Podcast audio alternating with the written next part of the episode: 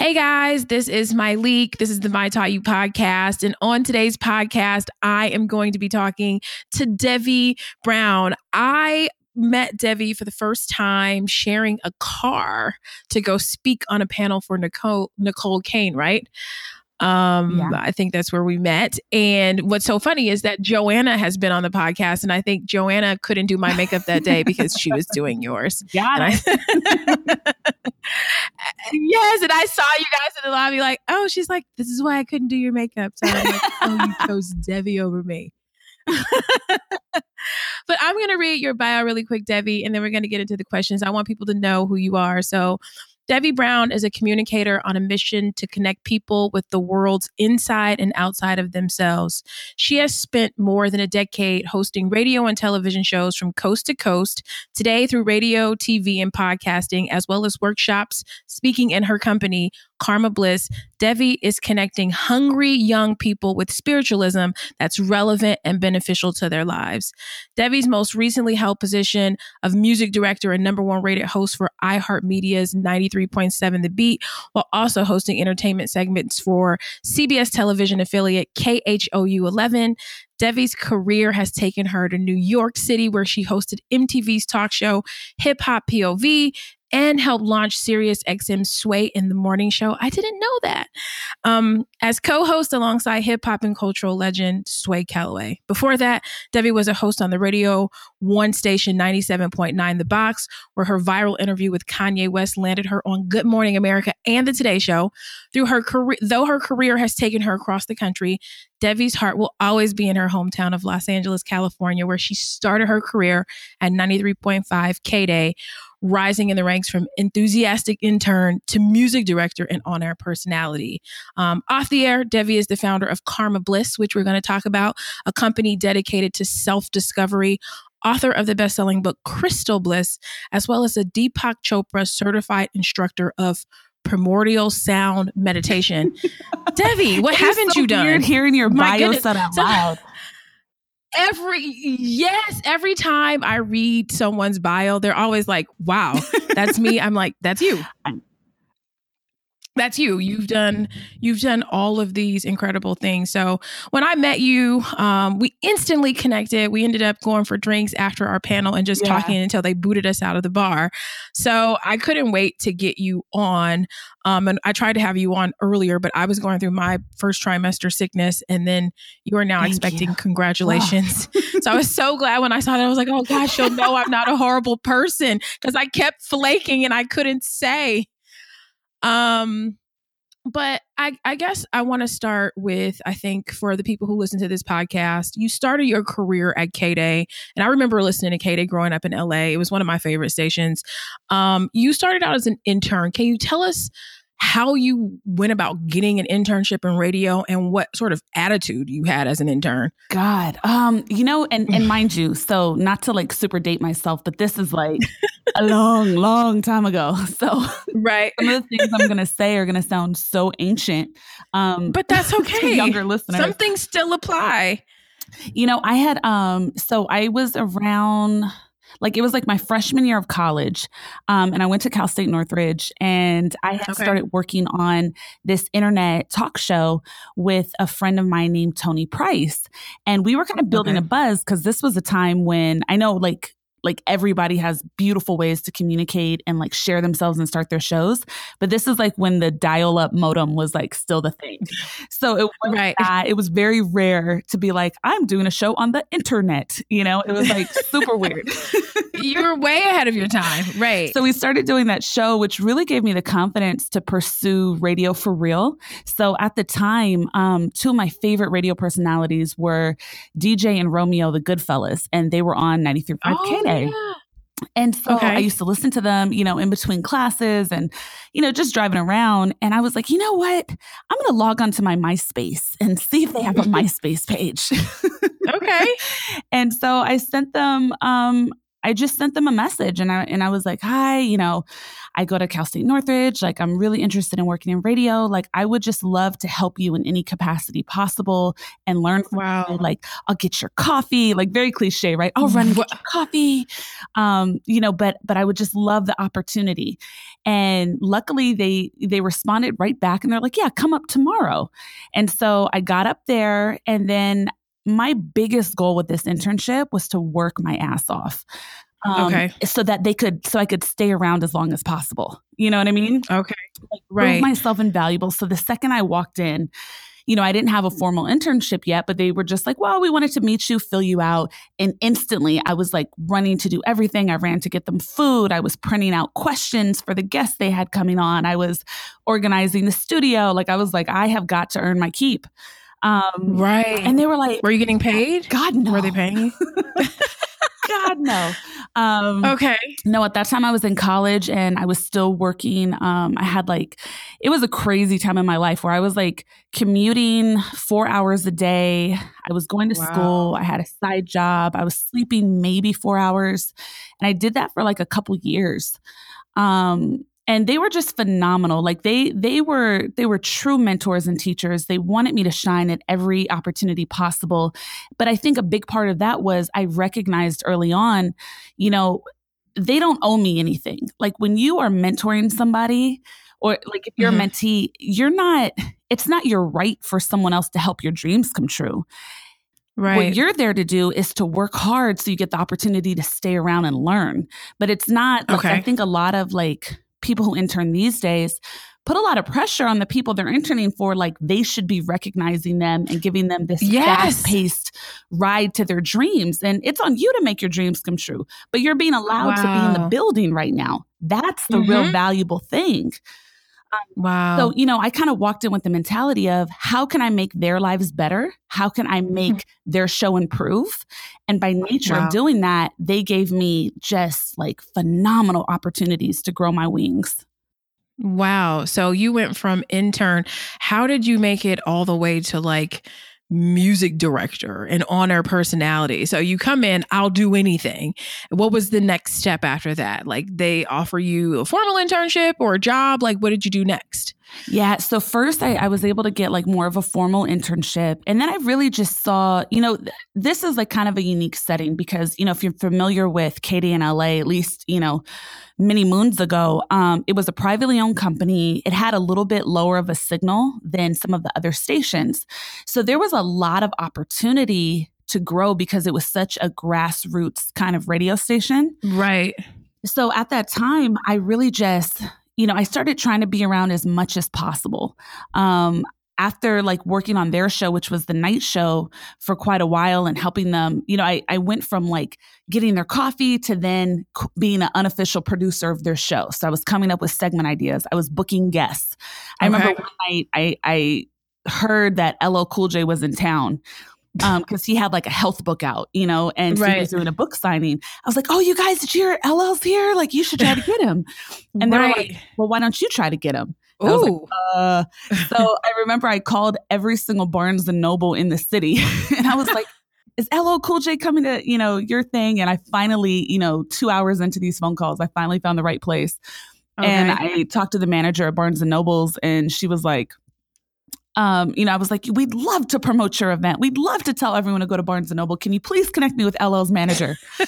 um, and then we ended up, you know, an hour later, LL came to the station and wow. we got him on the show. I mean, but this is what I always am trying to tell people about being resilient. Like, number one, you came and you brought ideas. Number two, you figured out how to make it happen. And that is what people are looking for. Yeah. Yeah. And that's what really, I think, took me to the next level with them because they saw that, you know, I was willing to outwork whoever was around me. And I was mm-hmm. really to, like willing to put myself on the line and and even, you know, jump out and potentially fail. But if I didn't, wow, you know?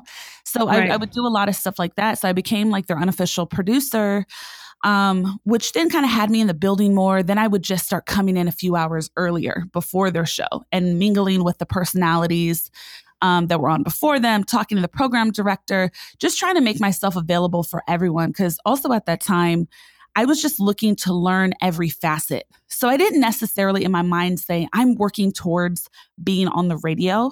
Um, I just knew I wanted to grow myself in that field. So through them, I also met an amazing label rep at the time named um, Big Paul, who worked for Motown Universal. I started okay. meeting all of these all of these, you know, heads at the label that would bring the artists in.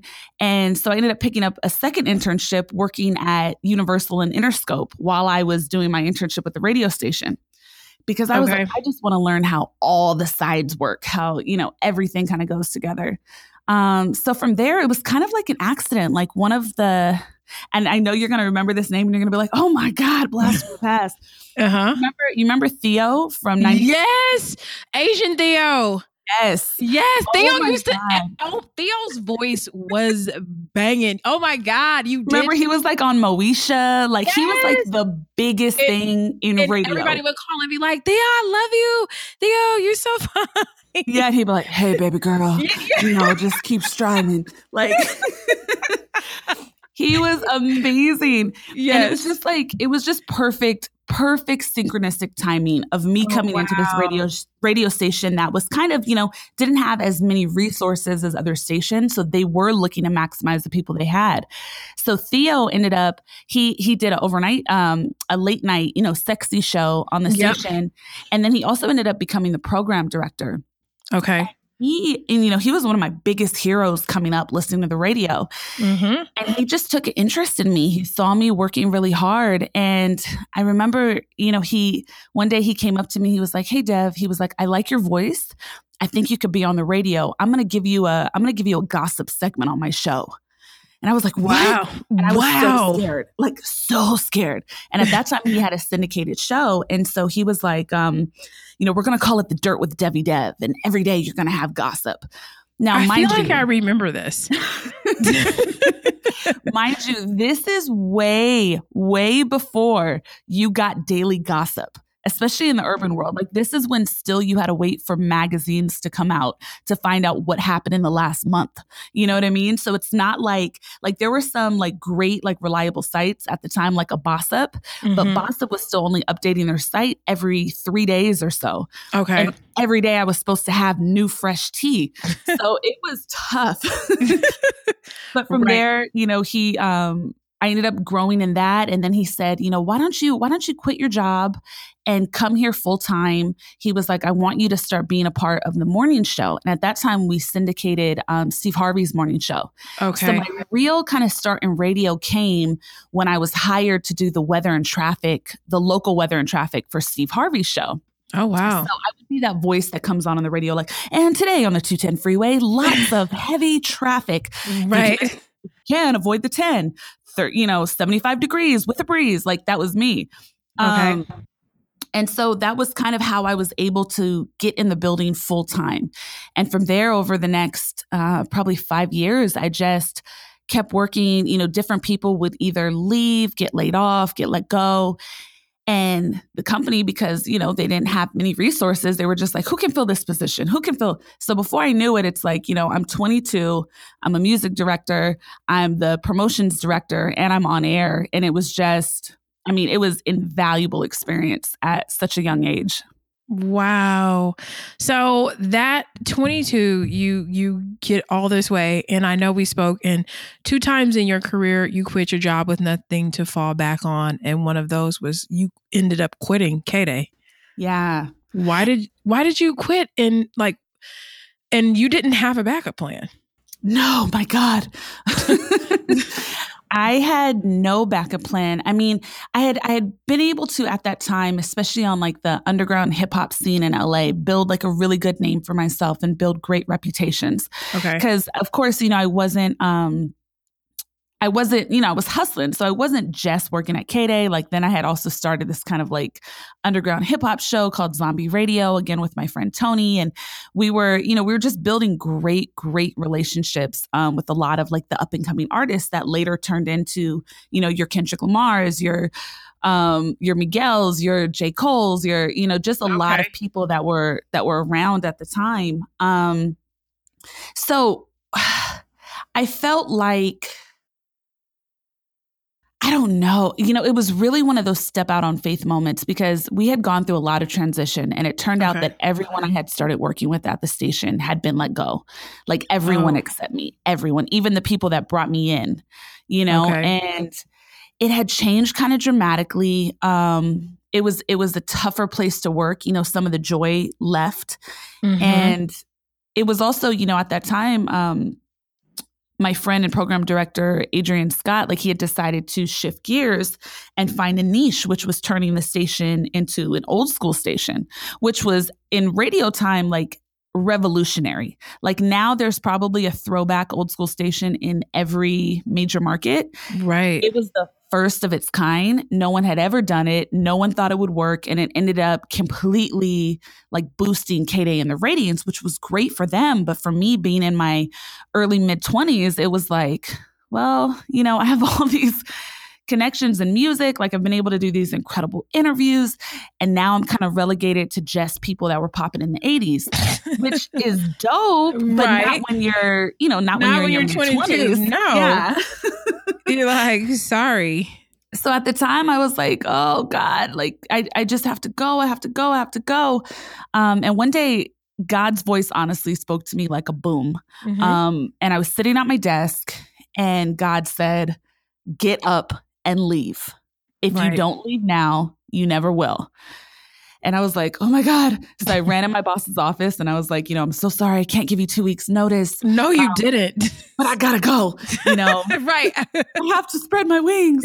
I was super dramatic back then. Uh-huh. Um, and a friend of mine packed my desk for me, took my box to the car, and I drove away and I had no idea what was going to happen. Oh my God. And so for for a few months, it was like, you know, I was living in North Hollywood at the time. For a few months, it was like, okay, you're eating the bare minimum every day. You know, I was uh-huh. really I had no savings in the bank, zero savings, but I did wow. have a car that I owned outright and I had, you know, that I didn't have to make payments on and I had my apartment paid up for a little bit.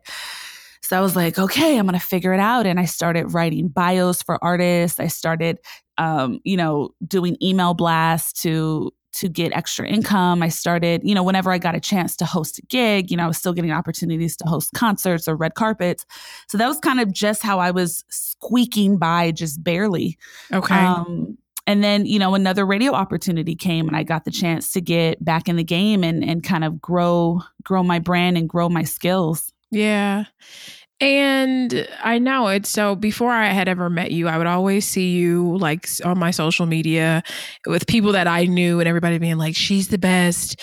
There's no better person than Devi. Everyone oh, loves oh, you. So no, I would, before I met you, I'm like, she must be a really nice person because everybody always had really nice things to say about you. But I know that your career took a bunch of different twists and turns. But something in our conversation that really stuck with me is that we talked about right now we're all so afraid to fall off or of like being irrelevant and especially in what you do you know it's like there there's the the social media influencers but like you know you in radio or tv it's all about being relevant and you told me that you took a sabbatical um something that most of us would be mortified to take. What yeah. made what made you decide to do that okay, I, I don't want to oversimplify this, but yeah, it's okay. We what we we have an hour. right. You know, There's I no, just I have I have faith in what God has planned for me. And I don't always know what that is. And I have faith in that unknowingness too. And That's I think amazing. For me and every day, um, my biggest goal with my life is to strive to be the best version of myself possible, whatever that means every day to give myself my best. And sometimes that best is going to fluctuate. Mm-hmm. But I know for certain I'm a good person, I'm a kind person, I'm a hardworking person. I know I'm showing up in the world as best I can. Mm-hmm. So I mm-hmm. have all the faith that everything that's meant to come to me will. So right. I, I kind of got to a place a few years ago, and a lot of this comes with just I've had like a vast working experience of moving alone to different states and doing things the way everyone told me I needed to, and then mm. seeing that it wasn't always the right thing. Right. So I have such a strong um I just have a I I will not subscribe to the way society tells me I need to plan out my career, specifically as a woman. Wow. And, you know, when I started kind of looking objectively at everybody with their FOMO, everybody with this fear of missing out, everybody with this, you know, scared to be quote unquote irrelevant or to not be on the scene. And I'm like, mm-hmm. well, everybody that's striving to do that in every second, what are they actually gaining? Mm-hmm. Right? Like a lot of people are getting really burned out. A lot of people have not now found other avenues to make money or other avenues to grow themselves or to grow their brand. And so you're kind of at the mercy of quote unquote this false sense of relevance, you know? Mm. And so I felt like I'm good. I'm going to always be good. So I'm going to take some time to myself, you know? Mm-hmm. And I believe I believe in my talent, I believe in my relationships, and I believe that even if those didn't exist, I'm not afraid of rebuilding, and I never have been. Right. So when I decided like last year, um, I was working for iHeartMedia at 93.7 The Beat, which is in Houston, mm-hmm. and I was doing some some fun, cool TV stuff, and I was just ready to move back home. You know, I was yeah. ready to move back to LA. And I had been at that time, I had lived in Houston and I had lived in New York. And so I had been away from home for seven years. Mm. And I just felt like I'm ready. I learned a lot. Um, I met incredible people. I now have more skill sets than maybe some people who stayed in LA and didn't move away to, right. to get in other markets. Um, so I'm just ready to go back home. And part of making that decision was saying, I'm going to walk away from my radio show for right now. And if something else comes up, it does. But if it doesn't, I want to take at least a year of sabbatical to explore myself, to explore other things that I'm interested in, to learn new things, you know? And I think. Mm-hmm especially with this kind of sometimes false sense of like be on the grind, hustle, hustle, hustle, career, yes. career, career, achieve, achieve, achieve. You know, we forget that, especially if you work in entertainment or kind of a creative industry, like other people do this all the time. Like yes. professors, they get every seven years, they take a year off, they go on sabbatical. Right. Um, lawyers, like different different professions can say, you know what, I'm gonna I'm gonna step away for a little bit and I'll come back refreshed. Yeah, I remember I left LA nine years ago, and I remember one of my friends uh, who's actually been on the podcast. She worked at People Magazine at the time, and I just left. I was working with Travis Barker, and there was that plane crash, and I was like, you know what, like I'm gonna go. And I remember her visiting me and being like, So what are you gonna do? Like now that you kind right. of like don't matter, you know? And I was like, the same thing that you're gonna do when you don't, matter. matter. Yeah, yeah. Like the same thing that you're gonna do when you don't matter, because at some point in entertainment, we all stop mattering, you know? Like there becomes a new crop of faces and, you know, especially as women, I think. Yeah. Uh, and so I really felt like, you know, especially when you work with celebrities, it's like I spend so much time, you spend so much time promoting their albums, their books, their things. And I was like, what if I put the same effort into my own things, you know? Yeah. Yeah. So clearly and I'm know, doing a good job an amazing job. Hello. Thank you. You're like the reigning queen. I, I get oh, no. so much life from watching your journey and from, you know, even just waking up and being able to see your tweets. Because I look at your tweets so much that now, like with the new algorithm on Twitter, oh, you're the person that pops up for me. Oh, gosh. I'm sorry. I'm like, yes. Oh, that's so good. Yes, thank you. But you were like you were on Twitter way way back in the day. Um but so you took the sabbatical. Before I want to start I want to talk about your new book and I want to talk about crystals because um I definitely need some help in that area. But before we leave Houston, I just I'm so fascinated by the fact by the fact that your husband literally found you on the radio. Yeah. I think because we all love a good love story. I'm just like, yeah. how sweet and fake sounding is this? He he loved your voice. Yeah. That's yeah. like that's like old school love, right? pre Tinder, pre being, you know, seeing someone's face, be like, I just like her vibe and her voice. Yeah. It was like it's so interesting because um you know so just super quick god like sometimes i feel like i've lived so many lives in one life that it gets like so like every story i have to tell is so drawn out because it has so many like background pieces that's all right but I had moved. Um, I had moved at first to Houston for a year, and I was working for a Radio One station. Mm-hmm. And um, in that year, my husband at the time lived in Houston, and so um, he heard me on the radio, and he like he's a super super hip hop head. Okay, his his ideal day is debating music and like listening to Nas's catalog. Like okay. that is his favorite thing in life. Okay. So he was like, and at that time, like I had like a lot of like different interviews that had gone kind of viral and a lot of stuff that had like kind of saturated the blogs in that space. Okay. Um, so he was familiar with some of my work and um, he heard me on the radio and he, from what he says, you know, he felt really drawn to my voice. So he Googled me and then he saw my picture and then he felt drawn to me. And then he started following me on Twitter and he would just kind of like always pop in to interact with me. And I used to do this thing where on Twitter, I would just like like tweet like pieces of lyrics from a really like obscure or like old song and I'd be like finish that, you know, and people would right. hit me back with whatever the next line was. And he would start hitting me back and I was like, "Oh, look at this guy. Who's this?" you know. um, and it turned out we had a few mutual friends, so he popped up at my birthday party and introduced himself oh. and we went out a few weeks later and then after that, we were inseparable and life moved super fast after that. Um, and actually, like three weeks after we met, I ended up moving to New York for work. Oh my so gosh.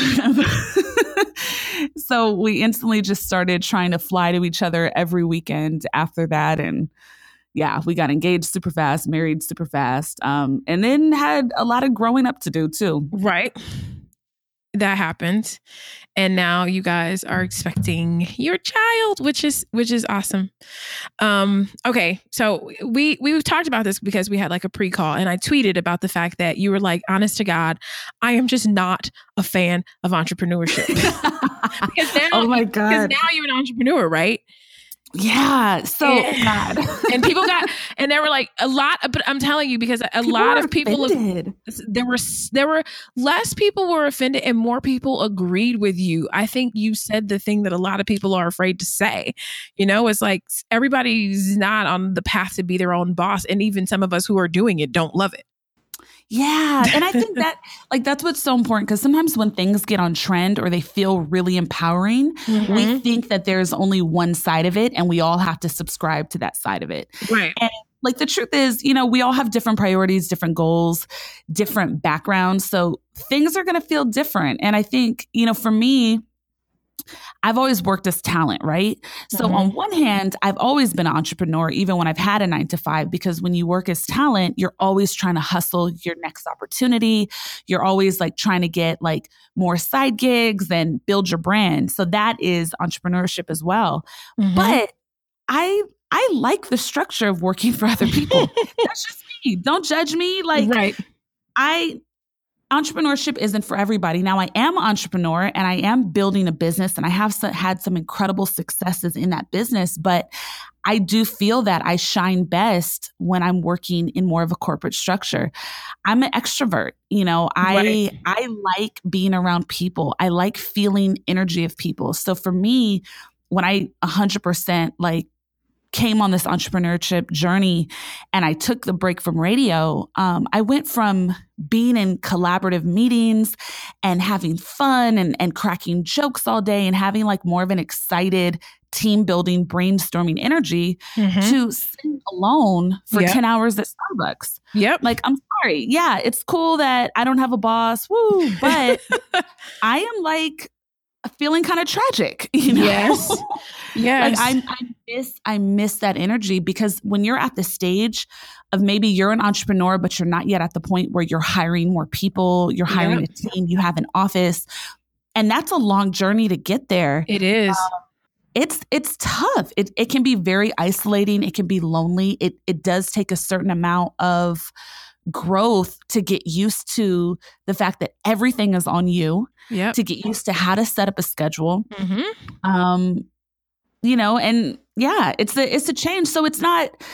I'm an entrepreneur, and luckily the ideas that I've had have worked, but I'm not the biggest fan of it. You know, right? I'm not.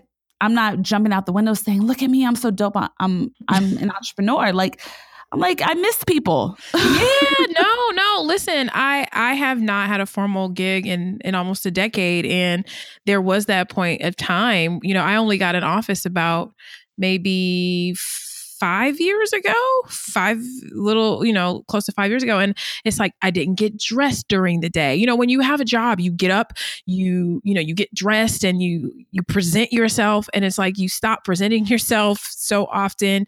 Um, it is very lonely and isolating. Everything's on you. So it's like, how do I do calls, do this, do that? And then you have all this freedom you know, I found myself working like day in and day out. Like there was no, I, I wouldn't stop because it's like, well, if I'm home and the computer's open and people are contacting me, I may as well be working. Right. Um, yeah, and striking yeah. that balance is really I, crazy. and like then, that. you know, I, I opened an office. off yeah, and I was like, I missed once I opened my office. It's like I missed like I remember I, the first um, employee that I hired to work in the office, and I remember her coming in and being like, "Oh my god!" Um, I think the radio here, Bert in the morning or something. She's like, "There's this lady who had this in her kid's backpack," and it's like, "Oh my god, this is a dumb story, but I missed this." Yeah. I miss exactly. I miss someone coming in and telling me about the drama down the street or, you know, what they heard on the radio. And it's like those are the things that we take for granted, or someone to go to lunch with or talk to about, or, you know, yeah. it, it, gets difficult. Um, and then you get to a point where you get more and then you're like, there's a it's a fine line. Then you're like, you know, I think the hardest part about entrepreneurship, I've said this many times, and once there are tons of employees or even just a few, is like I know what my talents are. I can do my job well. But the second job, which is the first job that I have of managing employees, is the hardest. Yeah. You know, I don't like having to talk to people about doing their job right or wrong. You know, I don't, people request time off and it's like, why? you know? It's all these things that you that I had to learn that that was crazy. But um And you know, can I just say too, mm-hmm. something mm-hmm. that that irks me is this shaming mm. of people with nine to fives that I see happening a lot now. Okay. And I think it's absolutely ridiculous. Like, it's one thing if you decide that you have an idea, you have a business that you want to create, and you are an entrepreneur. But then, to, for, you know, there's some people out there that are throwing it in other people's face like they're somehow less than because mm-hmm. they have a nine to five or job security. First of all, the world could not run the way it does if every single person became an entrepreneur. Right. Like it, it's just not possible. It's not feasible economically. Um, but also, it's like it's not everybody's dream to start their own business or to sell their wares or to have great ideas and build things out. That's not what everybody wants. You right. know, success for each of us is so different. And so I feel like be proud of yourself for pushing yourself and challenging yourself outside of your comfort zone on your entrepreneurial journey. But in no way does that make you better than, smarter than, or no. more worthy than someone that works for somebody else. Yeah.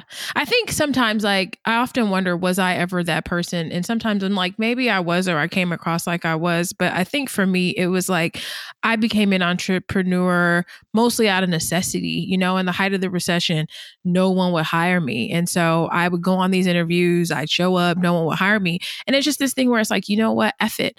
I'm about to just claw like I will make a way for myself. And I think along the way, I just always was like, you know, it taught me that if I couldn't get a job, I could make a living with my bare hands, you know?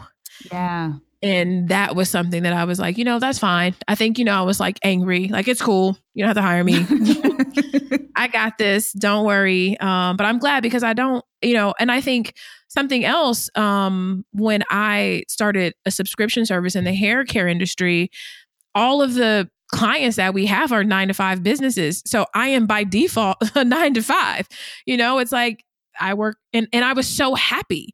Like when I stopped working with celebrities who call you all night and all this kind of, you know, late right. night parties, like my no one wants to talk to me before eight o'clock and nobody wants to talk to me after five. And I'm like, I love this. I can go to dinner. thank you. You know, I'm like, thank you. You know, if I choose to work late, um, I can, but I don't have to. The magic of being your own boss means you get to negotiate with yourself on what steps you need to take to grow your business. The next time you're having this internal debate, remember that spending more time delighting your customers is one of the most powerful things you can do to move your business to the next level. The good news is, our friends at FreshBooks can help you spend way less time on your admin and paperwork so you can spend more time giving your customers more love.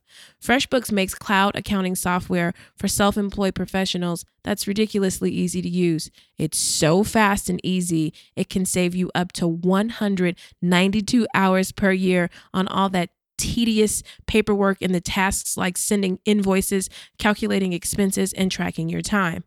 Oh, and if you're doing the math, 192 hours works out to 24 days. Imagine how much more joy you could bring to your customers with all that extra time. For your 30 day unrestricted free trial, I want you to go to freshbooks.com backslash my taught you and enter my taught you in the how did you hear about us section. I want to talk about I want to talk about crystal bliss and I want to talk about crystals because crystals are kind of like the thing right now. I feel like I always am seeing people, they're wearing them, they're talking about them. I saw Nicole just got like her her Himalayan salt lamp. Um and it's like I think I'm I'm still on the outside because I don't fully get it yet. Um Yeah. But tell me sort of how you got into crystals and like you have a book now. I don't even know how I'm supposed to use the crystals. Do I wear them? you know, I want to get some now and I have your book, but I'm just like, help me. No, so you know what? Um, oh gosh. Okay, so another like kind of convoluted story coming. Um It's all right. So like as like as like a young working woman in in media who was like the queen of super grind, like the queen of like team no sleep. Like I used to wear stress like a badge of honor, where wow. it's like I, I, was so proud of how hard I was working, how many hours I was working, you know. And so I'd be like, yeah, I, you know, I haven't slept in three days. I did an 18 hour day today. Woo. Like I was that person that was oh, like, no. that, you know, now looking back, I'm like, oh my God, come on. Like I had no, I, I, I lived, I breathed, I, I, slept, I dreamed everything that was my career. Right. Um, and I started to get really stressed out. I started to get really stressed out in my career, in my transition. You know, I'd moved across three states for work in three years. Um, I had, you know, recently got married. Like I had a lot, a lot, a lot of stress, which turned in to shingles. Which no. I don't know if y'all have seen like the the commercials for it, but like shingles typically 99% of the time affects um, elderly people. You know, it it comes from the chickenpox virus. It lays dormant in your system. Everybody has it, but it doesn't show its face until you're like 70s, 80s, 90s, right? So I was in like my 20s and all of a sudden I got this immense pain. Um, shingles wow. is incredibly, incredibly painful. It is affects it? your nerves. There's no medication you can take for it. No. There's nothing you can do except wait it out. Um, and so when I went to the doctor, she told me this is a hundred percent response, like your body's response to stress. Wow. And I was like, okay, something has got to change because clearly my body is pissed and it's starting to shut down and I have to change my life. Um, so that kind of thought led me to really realizing out loud that I needed to invite more peace into my life.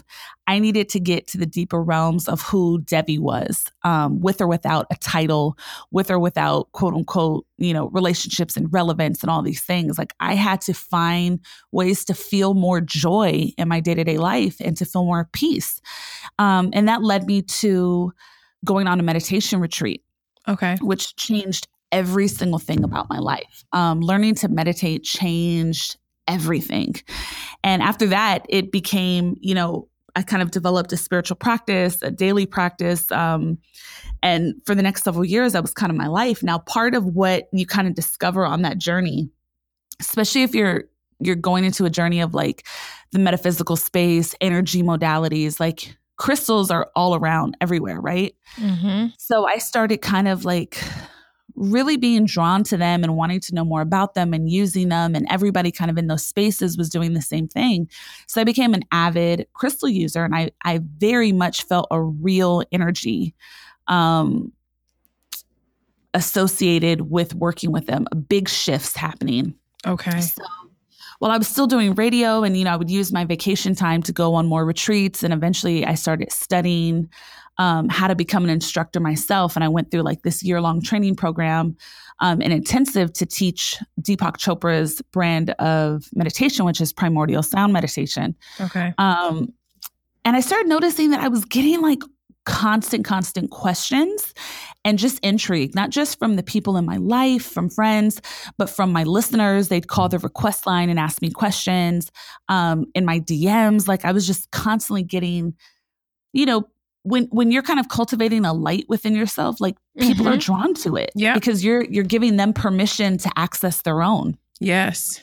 So I thought, you know, I really want to create like a space where I can share some of the things that I'm learning, which led me to launch my website, Karma Bliss, which really kind of pushed my entrepreneur journey um, out there. Okay. And through Karma Bliss, like we have like a bunch of different content on meditation and crystals and all those things. And we started carrying, um, we, we opened up like our, our e-commerce store on there and we started carrying crystals and journals and meditation chairs and a bunch of different things. Um, so when we launched the website, I was doing like a bunch of interviews about it. I was doing a lot of like meditation pop ups where I was like leading people in meditation. And I ended up getting this great opportunity to get a book deal um, to write Crystal Bliss because they, you know, the the publishers felt like we really like your voice in this space. Mm-hmm. It's not, you know, there's not really, and I love crystal books and I probably have them all, um, but they're not always well, they're never written by women of color, really. Um, and a lot of the books were were a lot older, a lot more focused on geology, a little bit more juju, which can be kind of like off putting for some people. Right. And so my big goal was how do I like demystify meditation? How do I demystify crystal use and some of the things that might seem a little bit weird um, to our communities? how do I make it more tangible for people to use? So when I wrote Crystal Bliss, it was all about getting people real information about crystals, geological information, energetic, metaphysical information, fun facts, um, history, and then also just like really easy to find uses. Like, what are things that we think about constantly? We constantly think about what is my purpose, my career. I want love, or I want more self love, or, you know, we think about um, you know how how can i de-stress how can i have greater mental health more physical vitality mm-hmm. like a lot of these core things and so i broke down the book based on that um, so when it comes to crystals to answer your question like girl like everyone's biggest question is how do i make it work? Right do right? something. Okay what do, what do i do with it? How do i make it work? And it's like i have to stress to people like working with crystals does not make you a witch because um, some people think that uh, it's not the wizarding world of Harry Potter. So you're not standing with your crystal saying abracadabra, and all of a sudden, you know, you're creating this like massive change and turning people into things. Um, right. there, you know, there's a lot of like deeper uses for crystals, which I talk about in my book. Like, you know, you can absolutely set intentions on your crystals and clear your crystals, do crystal grids, do crystal healing with your chakras. But on a basic fundamental level for a beginner, it's just find some crystals and keep them with you. You know, do your research on kind of what their energy entails and just keep them on you. Keep them in your purse, keep them in your pockets. A great place to just start to like subtly use crystal energy in your life is to put them on your bedside table because you spend probably the most time being stationary when you're in your bed. So you're able to soak in that energy or pop them up on your desk at work. Okay.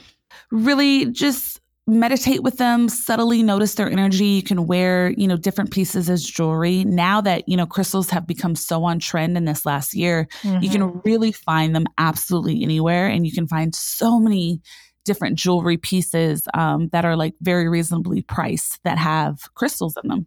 Okay. And so I, I ask you this if there were like, is there like a five crystals starter set? Like, if I was going to start today, which maybe three would you tell me to get? Yes. Um so okay, one of the chapters in my book is all about like that starter pack. I highly mm-hmm. recommend mm-hmm. for people to start with crystals um like citrine, okay. which is known as like the stone of success. I feel like it's a stone that's like really strongly connected to destiny and purpose and leading you towards things that are truly meant for you. Um, clear quartz because it's a great purifying stone, really good for like clarity and focus, and green aventurine, which is known as the stone of luck. Um, it's a really kind of good stone for adventure. I use it a lot to find like parking spots. oh my god! where I can't find anywhere to park. okay. I would also say um, black tourmaline is one of my favorite stones that I kept with me a lot, um, especially when I was first getting started, because I call it kind of like the anti hater stone. Okay. It's really good for protecting you and protecting you not just from negativity, but from like people who are maybe like plotting, who don't wish you well.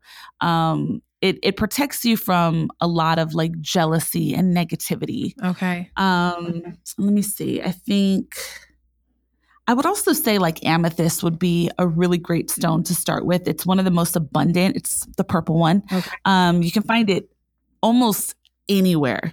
Okay. And that's a really great stone for just kind of like building your sacred connection um, to a higher power and and really kind of like breaking through addictive behaviors, addictive thoughts, um, things that are not serving to you. Wow.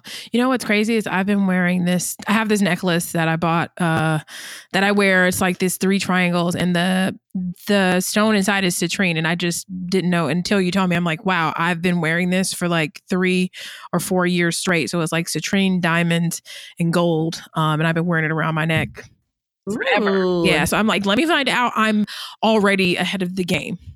Yes, you're already getting all that energy. Look at all like you've been accomplishing. Yeah, it's crazy. And I never take it. I've never been able to like keep jewelry on and I wear it 24 hours a day, seven days a week. I never take it off. It doesn't even feel like I have it on anymore. And I was just like, wow, I saw it. I loved it. And I never even looked up like what the stone, I'm like, oh, that's cute. Um, and that's pretty much been it. But now like you're you have stones in Nordstrom. I, I saw I'm yeah. like, how oh did God. that happen?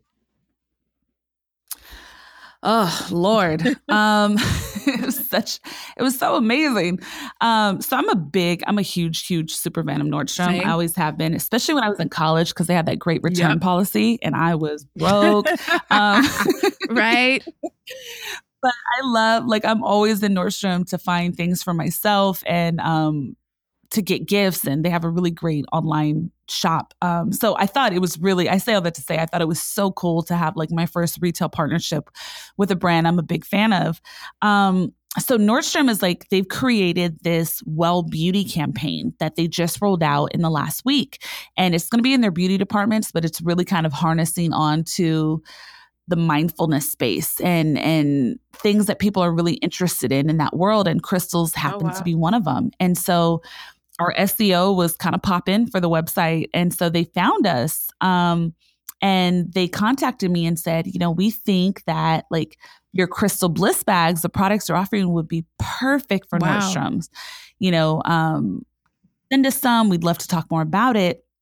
And after some kind of, you know, back and forth and more conversations, it turned out that they decided they wanted to carry three of our bliss bags. Now, the bliss bags we have on our website um, are different bags that harness different um, energies. So each bag contains five stones, and these stones like work in kind of like synergistic harmony with each other to bring you added energy for those particular areas you're looking to enhance. So we have our Dharma bag, which uh, means purpose in Sanskrit. And so I kind of call it our okay. career bag.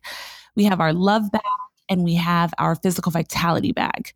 And so those are the three bags they've picked up. And as of last week, they are available in 40 Nordstrom retailers. Wow, nationally. congratulations. And that's so amazing.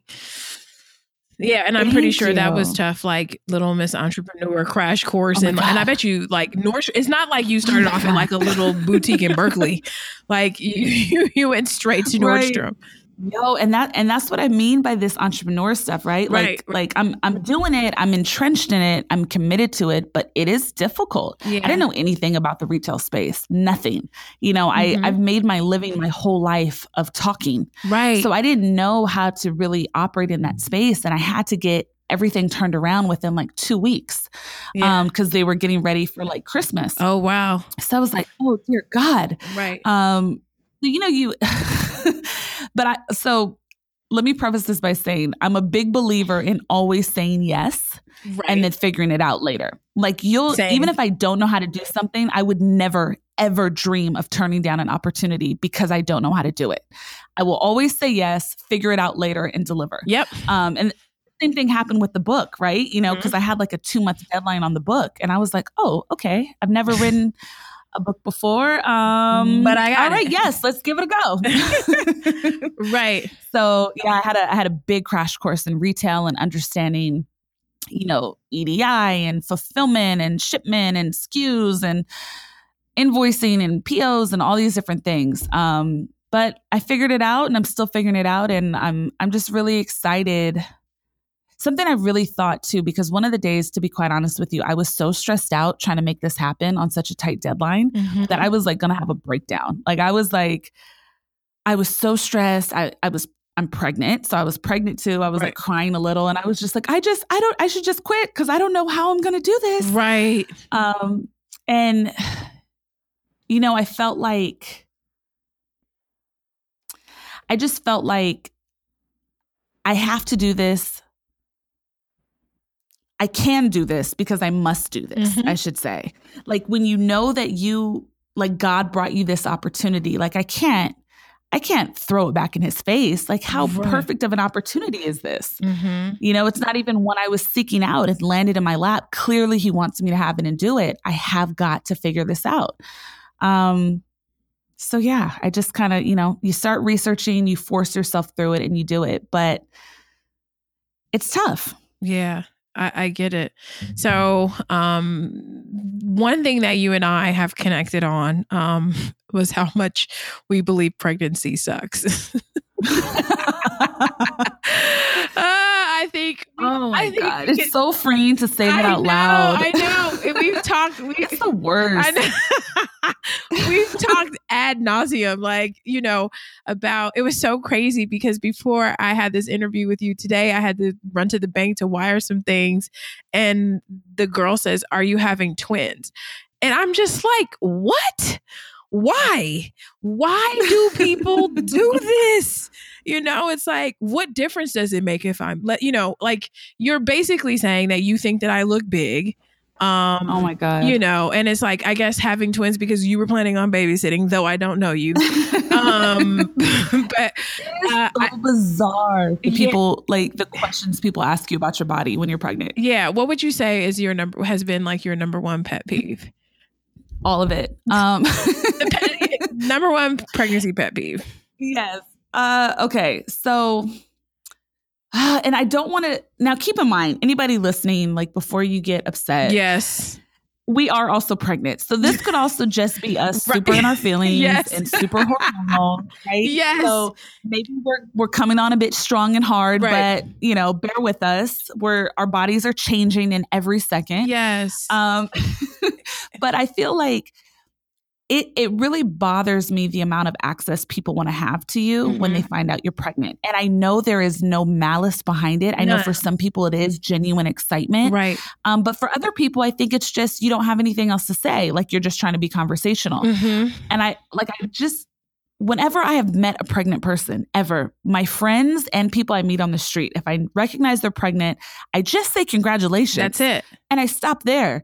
If they want to talk more about it with me, they can. But all I've ever said to people my whole life is, oh, congratulations. yeah So when I am like bombarded with the second people see I'm pregnant, and I'm talking about full on strangers on the street, acquaintances, everybody, right? It's Uh-huh. always, how far along are you? yes Oh, how's it been? Have you gotten sick? hmm What are you having? what are you having and uh, What's the name? what's the name yeah These questions are very invasive. yeah especially for people that don't know you. And also because what are you really going to do with that information? right Like it doesn't really matter to you. You're just trying to fill that space of with conversation, but you don't have to. It's Mhm. okay. Yes, I'm pregnant. You see the belly. We don't have to talk ad nauseum about it No. so that you can now have information that you're going to forget as soon as you walk away because Right. we're not going to see each other again. Right, but that I'm going to be giving out all day. All day. it's the first time you've asked me today, but it's the 25th time mm-hmm. I have answered this question. Yeah, yeah. And there was something else that you and I talked about, uh, and this this will be our last like little rant because I I have appreciated I've appreciated uh, being able to rant with someone. You know, while I am ultra thrilled to become a mother soon, um, this thing where people are like, you know, motherhood is going to tell you exactly who you are as a person, or you know, you're going to yeah. find that motherhood is going to be your purpose in life and and something that I appreciated that you said to me is that like we are lucky enough to have kids like after we know like we know who we are you know? It's like yeah. I eh, became pregnant after i i know, I know who i am. So you know this doesn't necessarily give me credibility or or importance as you were saying but it's like um being a little bit older makes it a little bit different i think. I could be wrong. Yeah no, I and I think that's so I think that's so true. And I think and I was telling you, I was talking to um Joanna about this as mm-hmm. well. Um, of course, everyone knows from a previous podcast episode. Yes. Joanna Simpkin. Hey girl. Hey girl. Um but you know, we were kind of talking about like we're in our 30s, right? Yep. So we're having kids. Um, and for us, we've had a big life before having children. Right. So like who I know myself to be as a woman is open to evolution, but it's pretty much it's pretty much like I filled out that full sheet about who I am, you know, for myself. I, right. I, really know, I know myself. I'm firm and strong in my identity. I know what I believe to be my purpose is.